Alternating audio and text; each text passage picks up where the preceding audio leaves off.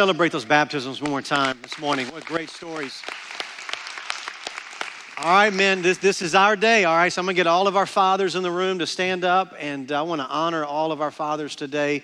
Let's put our hands together and uh, just thank the Lord for all the dads. Just continue to stand if you would. I want to talk to the fathers in the, in the room this morning. Uh, listen, I just want to tell you this morning uh, how much you're loved and how much you're valued. I know we live in a culture right now where, where the role of a father is often demeaned and dismissed.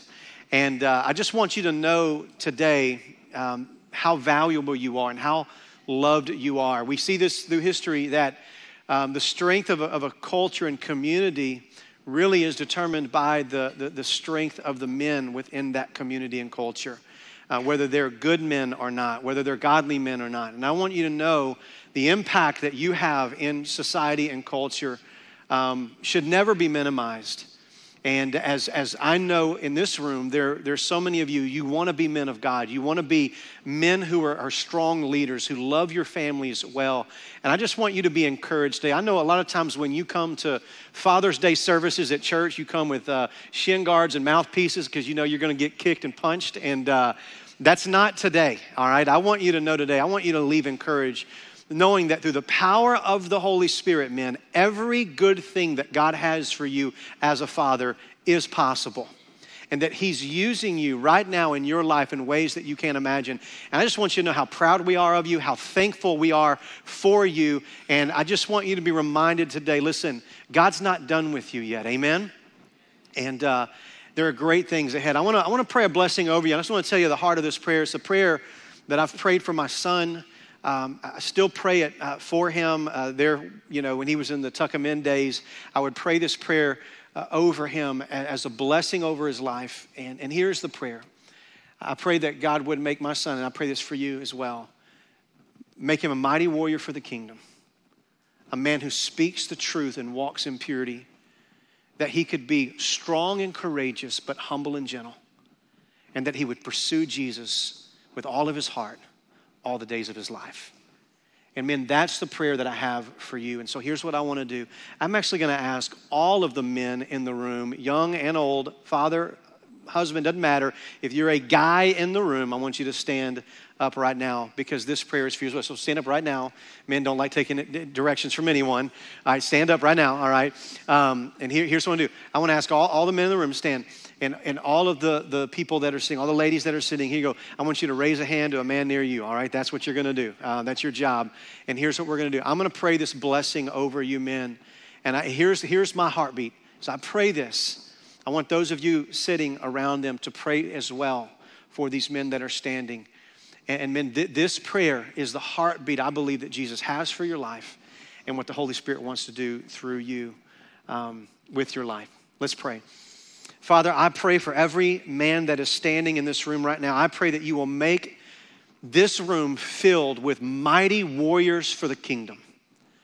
Men who speak the truth, men who walk in purity, men who are both strong and courageous, but they're humble and gentle.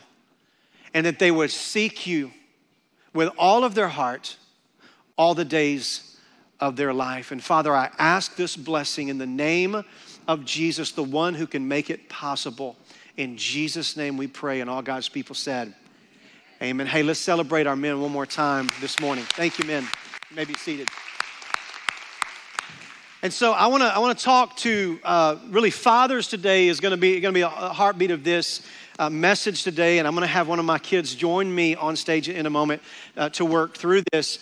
But um, but one of, the, one of the things I want to make sure we understand is that this is for everybody in the house, all right? So, with moms, you can glean from some of these things. But I want to kind of just remind you of the power of the influence of a father on the life of their children. Last week, uh, Jeff Manning, by the way, who crushed the sermon last week. Let's celebrate Jeff and his leadership. So grateful for his sermon last week.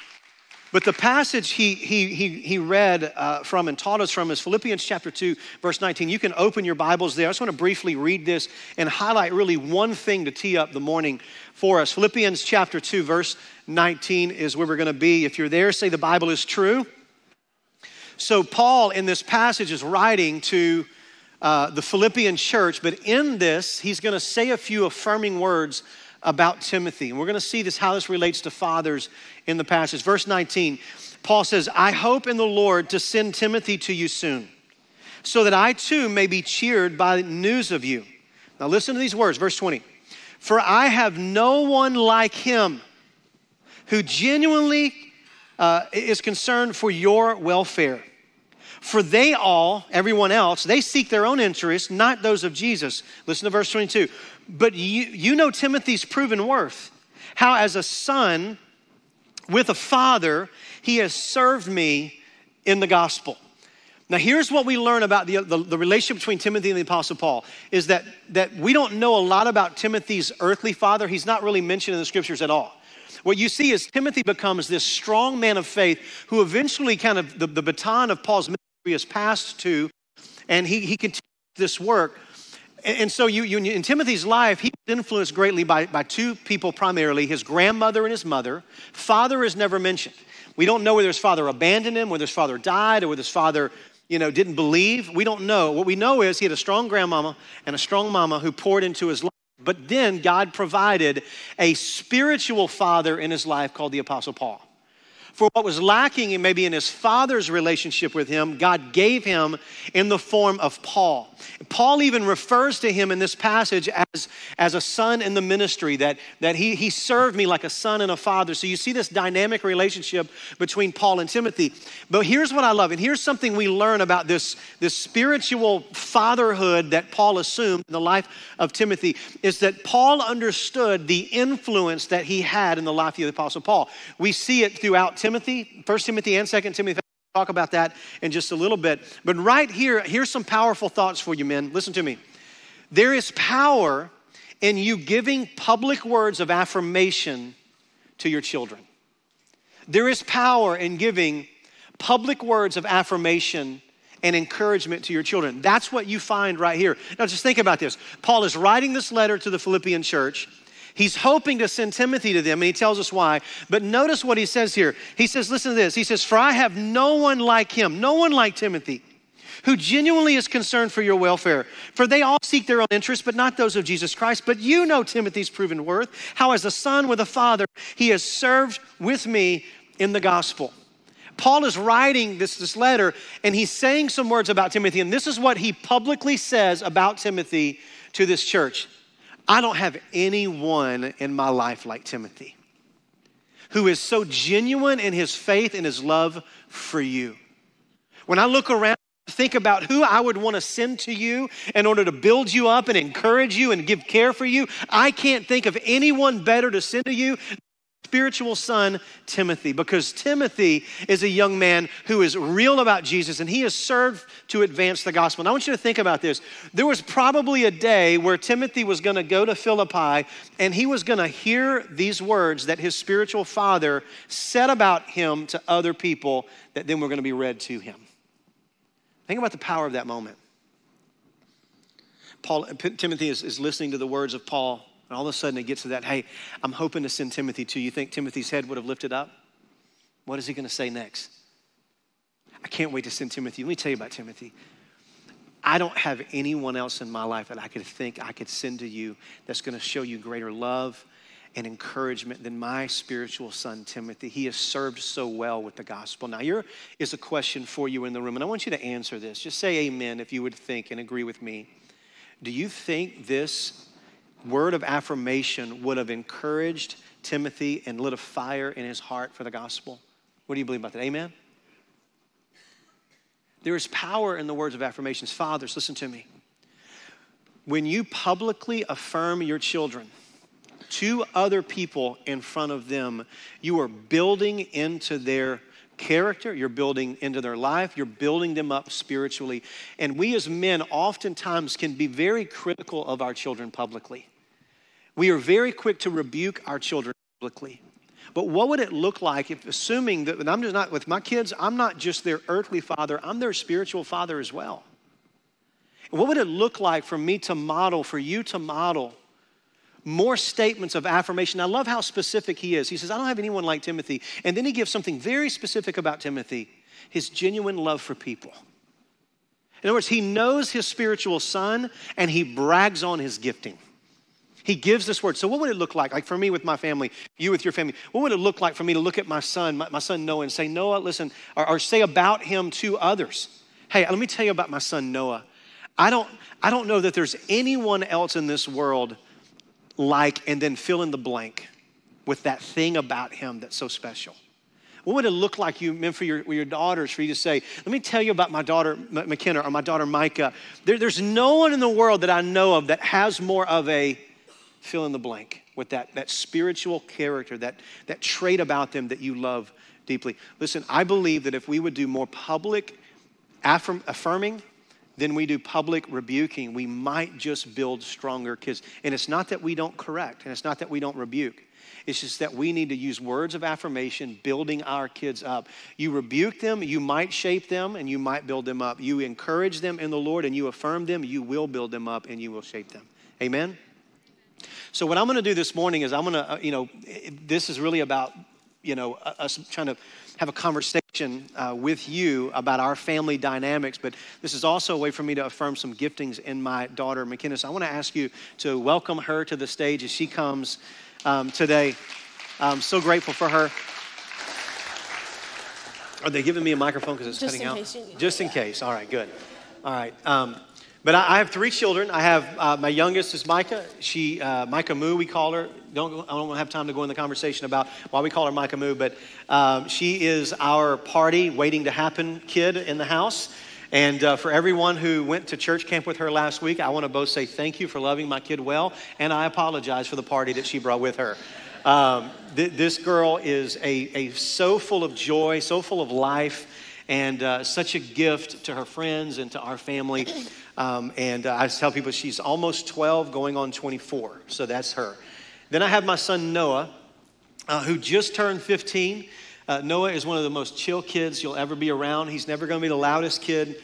Uh, unless he's at the house, then he can be obnoxiously loud. Um, but Noah is, is one of those uh, very focused. When, when, he decides he's going to do something, he's, he goes all in. He's a hardworking uh, kid who puts everything into whatever gonna, he's going to do. He's going to make sure he does it the best he possibly can. Uh, he's got a gentle spirit. Um, he is by nature very driven and very competitive, but he's also one of the most gentle, kind uh, persons that I've ever been around. I'm grateful for uh, him. And then my, my daughter, McKenna. Uh, she is a, young lady that even from, from the time you were young, I had school teachers telling me uh, how she would just stand up for people in the classroom and she would speak words of wisdom to people who were hurting. And so I always describe McKenna as uh, she is a defender by nature, so she always wants to be an advocate for the people that are around her that are hurting or afflicted. And then she, God's gifted her with the ability to speak into people's lives with great wisdom. Um, she's also a very driven and motivated person, um, highly competitive. One of the things that I've heard is the firstborn uh, girl in your family is typically the female version of their father. And uh, this is no doubt true with McKenna. Uh, she, she's so competitive. I think she hates losing more than she loves winning. For sure. And uh, so that's why, why, we can't play cards at our house. We can't have any games because she's gonna she's either gonna cheat or she's gonna get mad, one or the other. Um, and that's just who she is. But so what we're gonna do is have a conversation, uh, McKenna, just about our family and faith. And we were laughing about this because we're gonna talk about some things that we've done right, but also things we've done wrong. But we're not a perfect family. Oh yeah. Not Don't say, oh, yeah. Just Not say, perfect. yeah, I agree, Dad. I yeah. agree. Um, so, so uh, just so we can level the, the, the field here, what is, what is something, we talked about this earlier this week, you identified it way too quickly.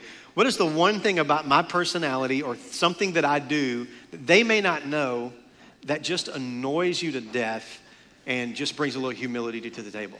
Okay, well, like he said, I'm like the female version of him. So, how competitive I am, multiply that by about 10, and you get how competitive he is. And so, I don't know if you've ever come to like, like a basketball game that like any of us have been playing in, but you can pick him out of the crowd pretty much instantly because he's extremely loud. Would probably be the way. You were going to use the word obnoxious. I was going to say I was going to say obnoxious, but um, very loud, and so like when I like turn the ball over or like miss a shot or something, like I'll look in the stands kind of out of the corner of my eye and he's sitting there, he's like, oh my, kind of rocking back and forth. And so I just know he's already like frustrated and he's always trying to coach from the sideline. And I just try to ignore. That's just, I try to ignore and then we can talk about it in the car afterward. It's kind of like how we roll, but. All right, so I'm guilty of that. But you also have a look during those games whenever you're frustrated with me? What's that look? Kind of like a, a roll my eyes a little bit, like and kind of like look at him, like tilt the head a little bit, and then I'll turn around and keep walking, trying to ignore you. But and and that's when she gives me that look. That's when her mom kind of pats my leg and says, like, "You need to chill. You need to chill. Sit down. You Like, need to chill." Um, but you're, you're also, I mean, it's not just me, you're a strong willed kid. So, uh, one of the things we love, that, that competitive drive, that, that strong will, we saw very early. Uh, one story in particular, we were, she was about four years old, and we were coming home, we were living in Gilmer at the time, coming home from Longview, and you were four, and Noah was about two, and, and she had done something, I can't remember what she did, but she needed to say she was sorry. So I said, hey, say, sorry, say, say you're sorry to your brother. And she refused to. She's like, I'm not doing it. I'm like, no, no, say you're sorry. And she dug in. Like, she just, that strong will. And uh, I was like, say you're sorry. And we had the spanking spoon at the house. I'm like, I'm going to get the spanking spoon. We're going to get a swap when we get home. And, uh, and her response to me in that moment was, why would, why would you wait till we get home? I'll just do it now. I was like, okay, this is what we're dealing with here. And uh, so I'm like, no, no, you're going to wait. So I'm thinking she's going to sit in this, think about this on the way home. And so we get about halfway between, on 300 between Gilmer and Spring Hill. And she goes, hey, Dad. And I'm thinking she's going to go, I'm ready to say I'm sorry and spare the, the, the, the, the spanking. And she goes, hey, Dad, we're almost home. Like, I'm like, double take. Like, not smart. Not are you serious? Like, we're, we're going there? And so we get home, and sure enough, she walks over. She, you know, stands there, and she's like, "You said yeah, I was going to get a swat. Give me a swat." I said, "You going to say you're sorry?" No. And so I gave her a little swat on the backside, and she um, doesn't say a word, just looks forward. And I said, "Say you're sorry." She's like, "Nope." And so I sw- swatted her again, and she doesn't nothing, like just co- stone cold face, looking at the wall. And I'm like, "Say you're sorry." Nope.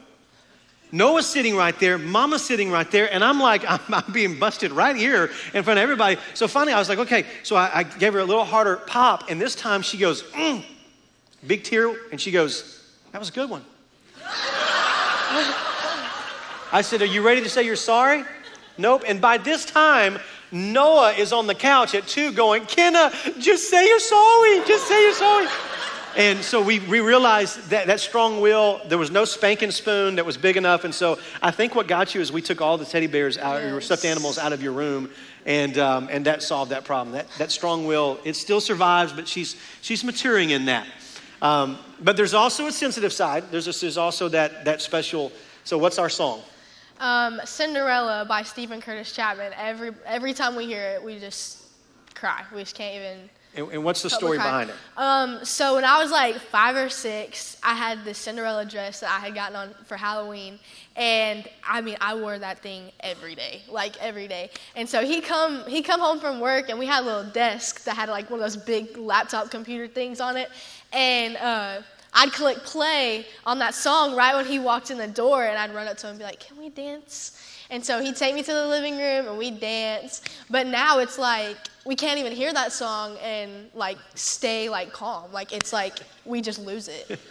Every time, every mean, time. every like her talking about that, like my eyes are fighting back tears right now. So imagine this on this front row, Steven Curtis Chapman concert a few months ago. We're, we're all great. It's a great concert. Then he starts singing the Cinderella song.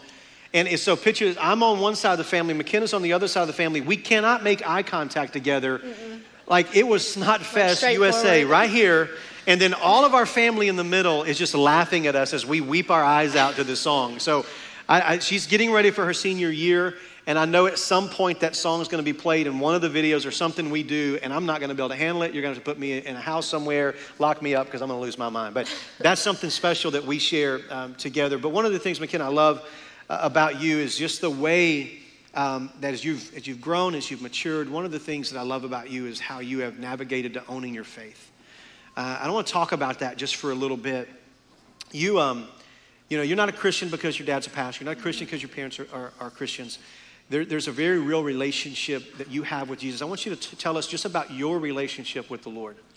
Um, for me, it's it's mainly like identity is the word I think of because you know in a, in a world where everyone's trying to tell you what your identity is and tell you what you should believe, it's so hard to really find out who you are. And you know, seeing my parents live out their faith and know their identity is in Christ, you know, I didn't really understand that until I finally accepted Christ. Um, and I began to go on this journey of owning my faith and like realizing that my identity is found in Christ and it's not found in what anything the world says it should be found in. And I just think that's so important because, um, like, the world is constantly going to try to sway your beliefs, but if you stand strong in Christ, I've found that you know who you are. And um, like people like say all the time, they're like, okay, so like, what is one way you would describe Jesus um, to you? And I would definitely describe him as my best friend. Um, and I say that because a best friend has kind of like three primary like jobs, I guess. And one of those is that a best friend is supposed to celebrate with you when life is going great. You know, like when you're successful and, and life is good, a best friend is supposed to be there right next to you, cheering you on, you know? And um, I think Jesus does that. You know, he encourages us and, um, you know, walks with us, you know, in times where it's life is good. But the second side of that is, you know, like when life gets hard, Jesus is still there. And that doesn't mean that he bails you out because he doesn't. Um, and he allows things to happen for a reason but you know he holds your hand and walks with you and, and helps you grow through those times when life is hard. And i think that the last way um, that jesus is a friend is just that he points out the hard truths. And you know you have those friends that are surface level that just tell you what you want to hear and then you have that you know those two or three good friends that really tell you you know like you're you're failing in this area and you need to fix it and that's what Jesus does for us. And it, it hurts a lot sometimes, but like we grow so much from that. So I would say Jesus is a best friend, and finding my identity in Christ has been able to shift the way that I look at, you know, at the world as a whole. So. That's awesome. And, and talking about that, that faith and that friendship, I love the way you described that friendship, what that looks like. And really, that's the, that's the journey with Jesus, of Him, you know, enabling and empowering us in those moments that are great, walking with us in moments that are hard, saying hard stuff to us, mm-hmm. builds that foundation. So here, here's what I want to do with that, with that owning your faith, that foundation.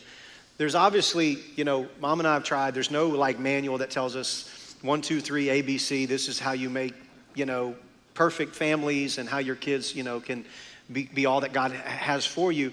But there are some things that we've learned through the years, and I would like to you to talk about what are two or three things that we have done as parents that have helped you own your faith, things that have empowered you to own your faith? Um, specifically, like watching my parents, you know, set the example for what you know a Christian lifestyle looks like is important. But like even like deeper than that, just watching their you know their their personal walk with Christ, like I remember we would go to the lake house, you know, every summer, and um, I would get up real early in the morning when I was little, and I would, you know, go downstairs to eat my Pop Tart, and I'd see him on the back porch reading his Bible and praying, and I would just sit there and just watch him.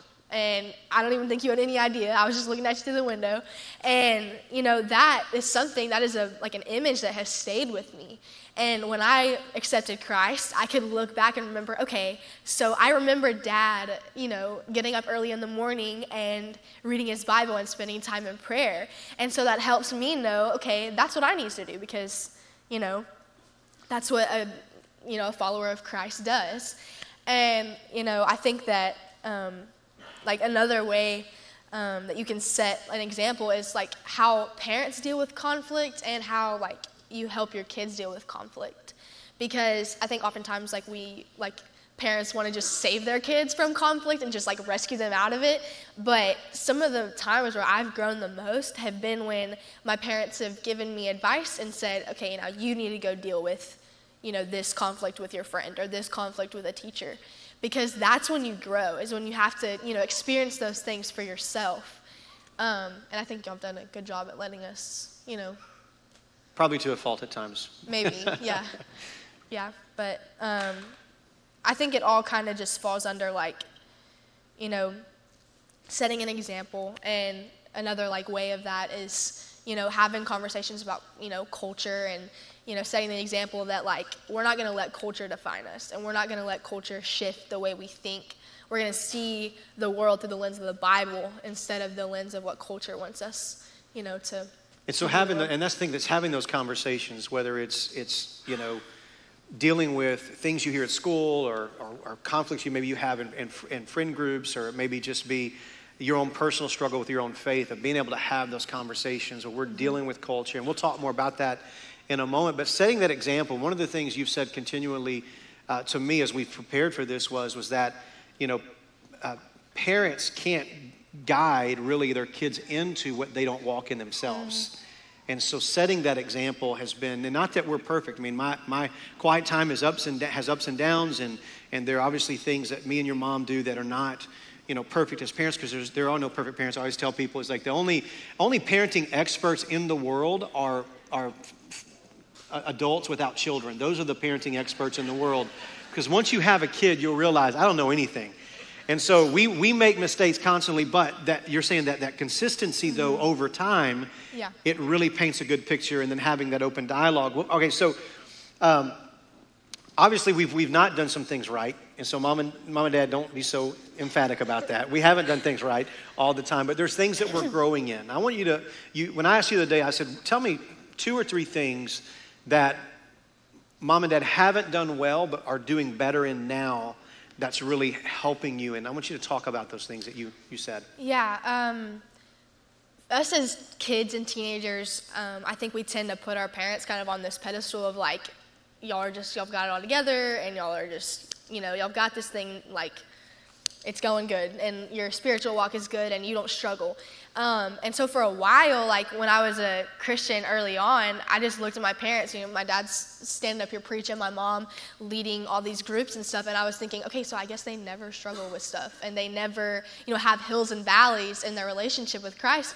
And I remember finally, I asked my mom one day, you know, I was in a, a, a very, you know, like low spiritual valley that I just felt like I couldn't like get out of, and I just asked my mom, I was like, okay, so like, do you go through spiritual valleys? Like, is that just me? And when she said, I remember she said, like, yes, of course I do. Your dad does too. We all do. And it was kind of like a light bulb moment because I was like, okay, so my parents struggle too. And so a big part of like, you know, the relationship between a parent and a child needs to be like transparency, being honest, because a lot of times parents expect us as kids just to be honest and tell all of our problems, but then you know, we want to hear where y'all struggle. We want to know that, that y'all aren't perfect. And so then it, it helps like kind of even the playing field when you tell me your struggles and I'll tell you my struggles. And you, and you made a statement to me as well as we were working through this. You said that if you want, if parents want children to be more transparent, parents can model that by being more transparent mm-hmm. with the mm-hmm. children. And tell me why that's so important for you.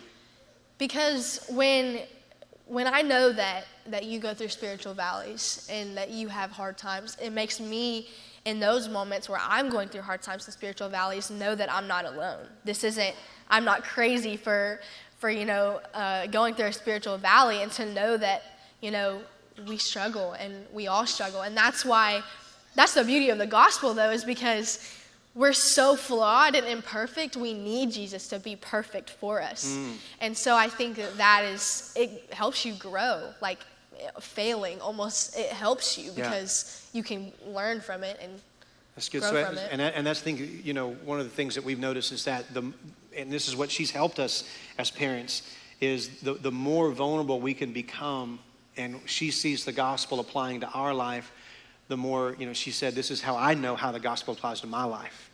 But when we wear the mask and we pretend like things are, are okay, there is no being able to implement what we know into our life. And so that's, that's encouraging to hear, and, and that's something we obviously want to grow in. The other thing you mentioned that we've got to grow in, that we are growing in, is communication when it comes to letting, letting you talk before we try to fix things. Mm-hmm. Talk to us about that. In the past, it's kind of been like I come and I'm like, uh, I have this issue, whatever. You know, I heard this at school.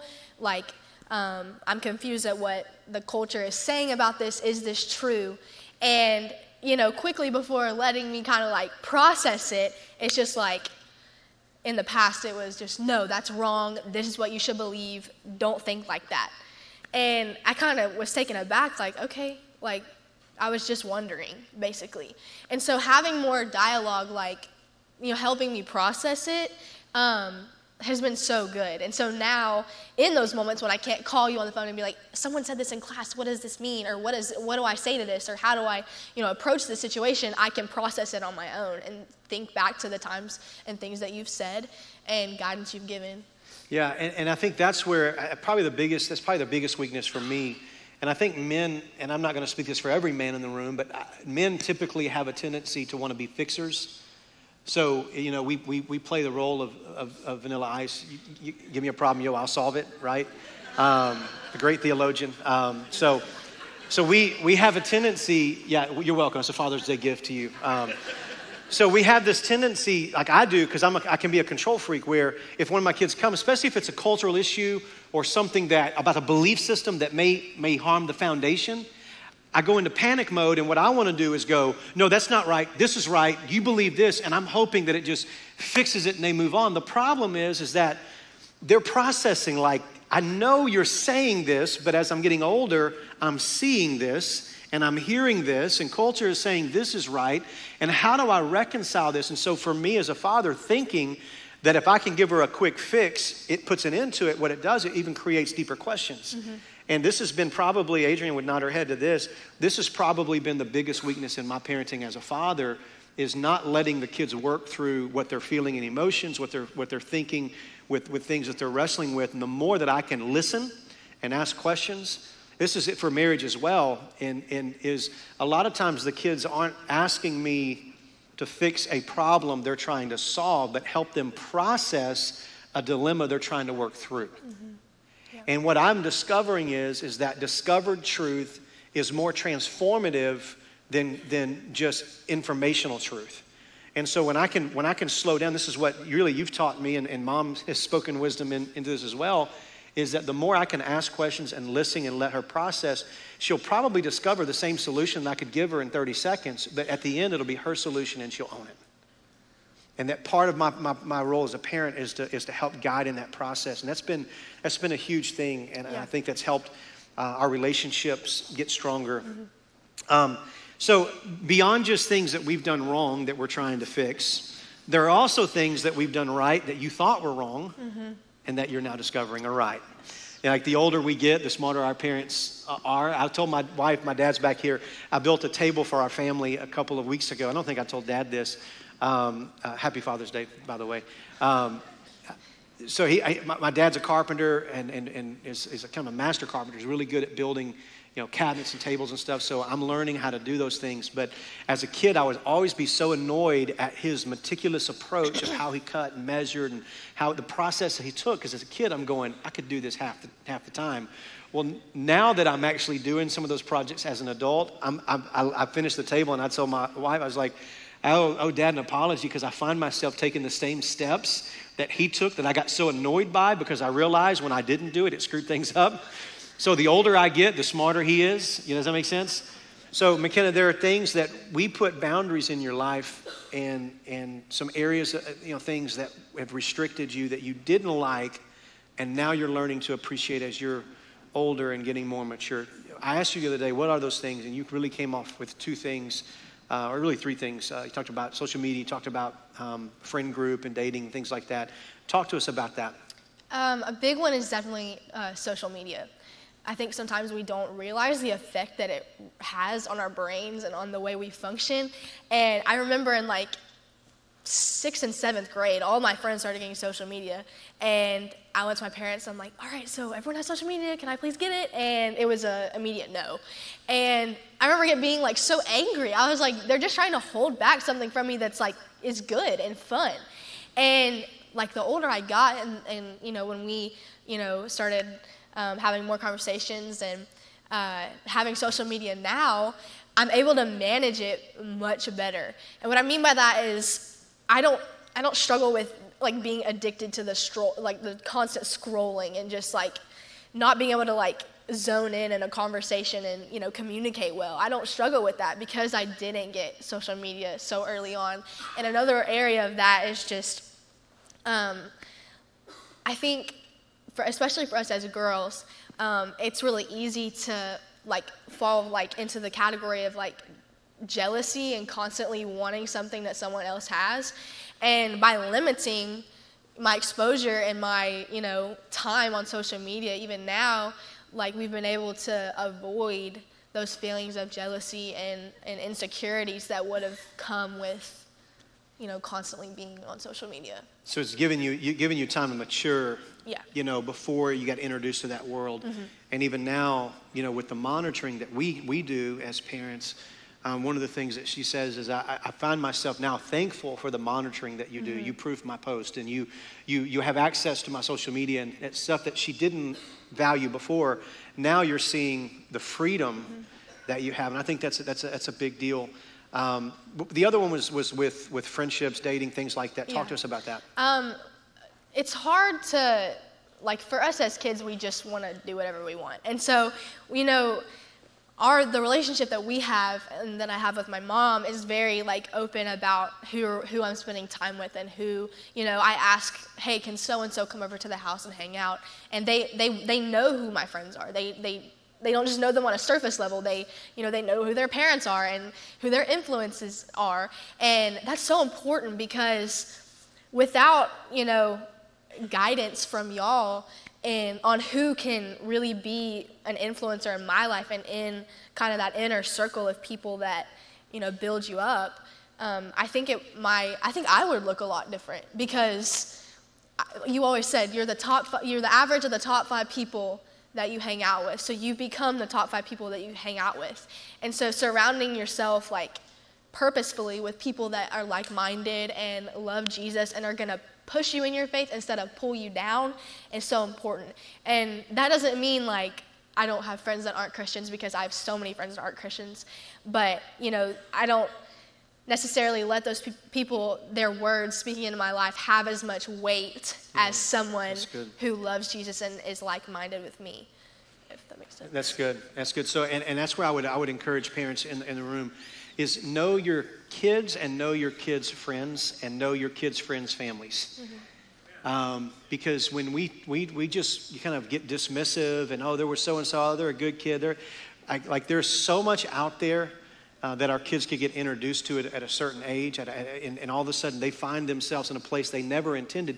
You never intended, but it was the influence of, of friends um, that, that is a slippery slope. And we fought battles for years, you know, with that inner circle. Now, McKenna and, and all my kids have a, have a heart for missions, they have a heart to reach people for Jesus, but they also know there's a mission and then there's, there's community. Mm-hmm. And community in our life is reserved for those who are going to draw us nearer to Christ, not pull us away from Him. Yeah. And, um, and that's helped shape. And I'm, I'm glad that th- those battles, maybe early on, that you're starting to now appreciate. I'm glad that, that you're discovering that because it's really, you, you talked about this. Um, shaping your identity. I want you to talk to us just for a moment about your identity and why that's so important. It's, it's so hard in the world that we live in nowadays to know who you are because everyone and everything around you is saying, okay, your identity is found in your gender or, you know, your race or, you know, who your parents are or your performance, you know, in athletics or on the basketball court or whatever it is, you know. And so it's so hard because you're constantly and this is so true for me. I'm constantly trying to, you know, meet those things and even before Christ, finding my full identity in those things. And they failed every single time. And no matter how many points I scored or, you know, what grade I got on my test, I still felt so empty. And without Christ, I would still feel empty if I were looking to those things to be my identity. And it's, it's just about taking, you know, your identity and saying, my identity is in who Christ says I am, not who my dad says I am or who my coach says I am. It's in Christ. Hmm. And when you can have that outlook, that doesn't mean that you're not going to ever struggle, you know, with insecurities and things like that, but it does give you a different sense of like peace that I'm imperfect, but Jesus is perfect. Hmm. And that's all that matters. So That's good. That's good. And so I want you to do something about identity and living out your faith, owning your faith. I want you to take a couple of minutes, your, your favorite verse, and this is something I've asked her to do, and uh, she was courageous enough to do it. Um, God's got a call ministry in her life, and I, you probably can see that. And we're, thankful for that gifting. But I, I, wanted you to take a couple of moments. Your favorite verse is 1 Timothy 4.12, and it's been your life verse for a long time. I want you to take a couple of moments and just walk through that verse for us and just as parents challenge us to how, how we can walk in, you know, helping shape our kids' identity and, and fuel them for what God has for their life, and any students in the room that, that need to be encouraged in this area as well. So my, like you said, my, my life verse is 1 Timothy 4.12. And just like a little background context on that verse, um, Paul is speaking to Timothy. And like you said earlier, Timothy is Paul's spiritual son. And so there's, there's a father-son connection that they have um, that's pretty unique. And um, in this passage, Paul is basically trying to encourage Timothy, like, live out your faith and be, be bold and step out and know that your calling is to Christ, and that's the highest calling anyone could ever have. And um, it's it's kind of important to note too that like Timothy was considered a young man at that time, and so in that day and culture, um, there was kind of like an appropriate age that you could become a leader and be outspoken and lead in a church, and Timothy was way below that age. So Paul was asking him to do something big and step out, even though culture was gonna, you know, have some backlash against him initially. Um, and this is what the passage says Let no one despise you for your youth, but set the believers an example in speech, in conduct, in love, in faith, in purity. And when we read this, we can see that Paul really gives two basic commands. Um, and the first one is don't let anyone look down on you.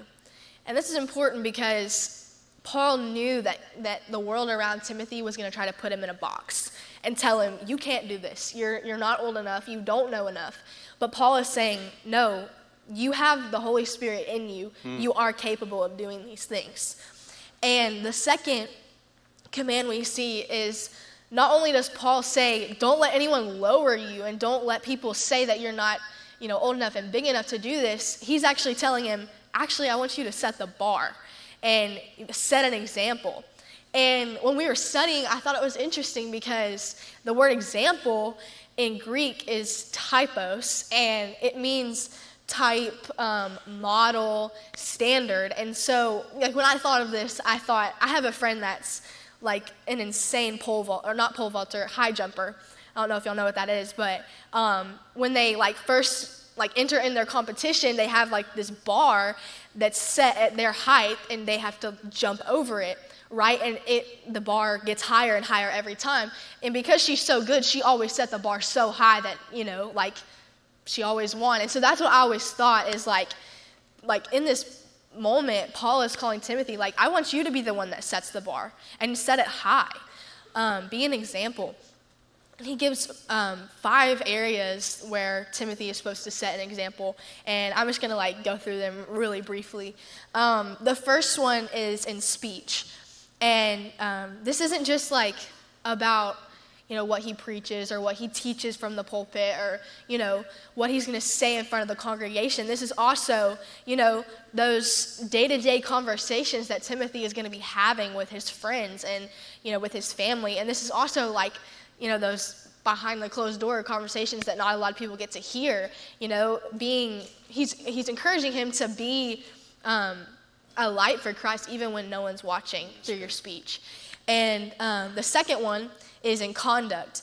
And this is just the way he lives his life. Um, he, Jesus is calling him to live, you know, be the hands and feet of Jesus, be a light for Christ. And not only like, you know, model Christ's love and, you know, servanthood to the to the world, but also practically like just be a hard worker and mm-hmm. don't be lazy and love your family and care for your friends. You know, I think those are things we a lot of times overlook.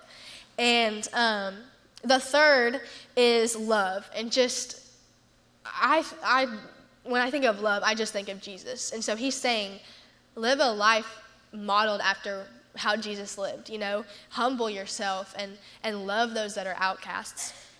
And the fourth is faith, um, and we talk about this a lot, but trusting God, but also trusting His word, and that His word is true, um, and that like when culture is saying all these things and the world is saying that you can't, again, see it through the lens of the gospel, see it through what God says. And um, this is important because it's not just have faith when it's easy, it's have faith when it gets hard. Because Jesus promises that it is going to get hard. Yep.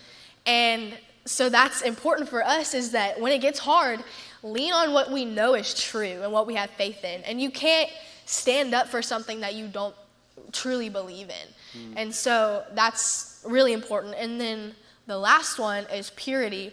And this is, you know, body bodily purity, you know, honoring yourself and honoring others, but also like spiritual purity, you know, filling your heart and mind with things of the Lord and and not things of this world.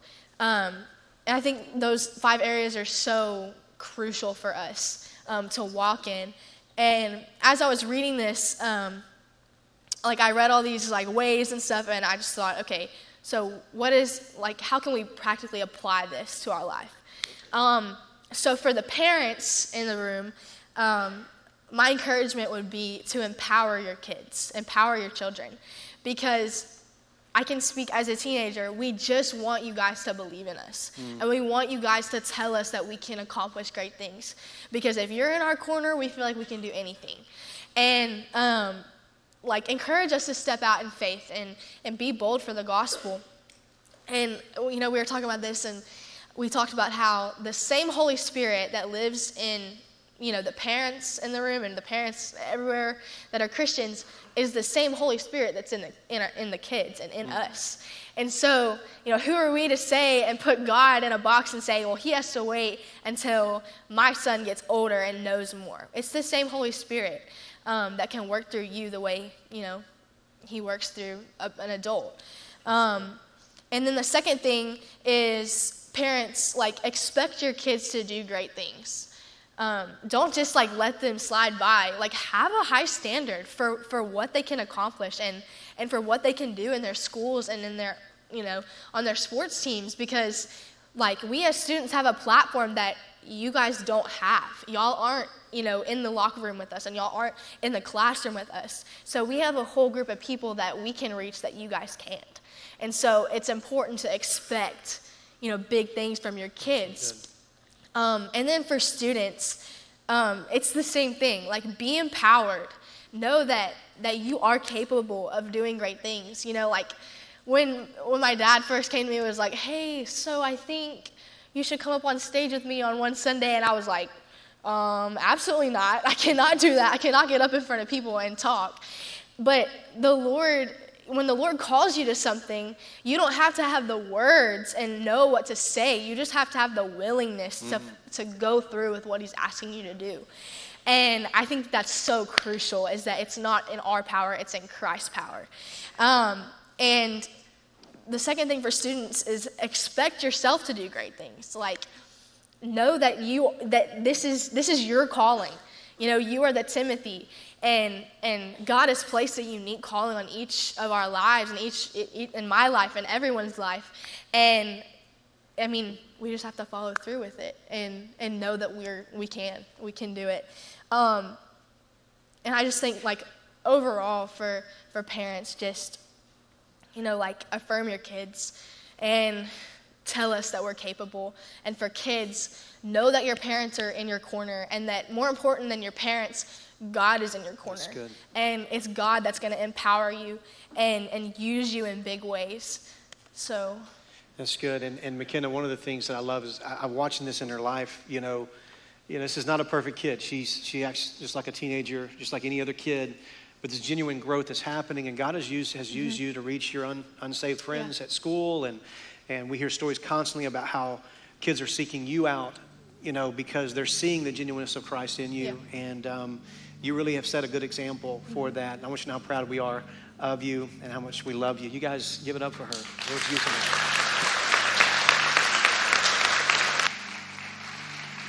And here's, here's how we're going to wrap up the morning. I want to I want to take an opportunity for us to practically begin to walk in. McKenna's, I think, application is brilliant. Um, what do we do as moms and dads? We empower our kids, and we set expectations for them to do great things. Um, and that starts with praying that over them. So here's what we're going to do we're going to just sing a song as we get prepared to be dismissed. And in a moment, as we sing this song, I'm going to ask for fathers in the room. If your families are here, I want you to bring them down to this altar and you pray over them. And then any kids that are here, pray over your father. And let's pray that God would empower them. Let's pray that God would allow them to see the things that He expects of them and that they would rise to the occasion of what God has for them. And if, if your families, your kids are not here, or maybe your grandparents, come pray for your grandkids. But let's just take a moment. Let's make this a holy moment where we recognize this opportunity that God has given us. We're not perfect parents. You're not perfect parents. There are no perfect parents, but there is a perfect gospel that if it's at work in you, it'll be working your kids. And all that really begins with us praying and asking the Holy Spirit to, to intercede um, in our family. So here's what we're going to do. I'm ask you to stand to your feet. I'm going to pray over you as you do. And we're going to sing for a moment. This altar is open for families to come and kneel and pray blessings over your kids. If you need prayer, we've got adults here that'll pray for you as well. Father, we ask right now in the name of Jesus that we would be men and women, moms and dads, grandparents in this room who would empower the next generation and who would set great expectations for you to do great things. Lord, we know it's possible through Jesus. And now, as we pray and call on your name, God, would this be a holy moment in the lives of these families, that we would be stronger because of today and because of the way that we pray for one another. We ask this in the name of Jesus. Amen.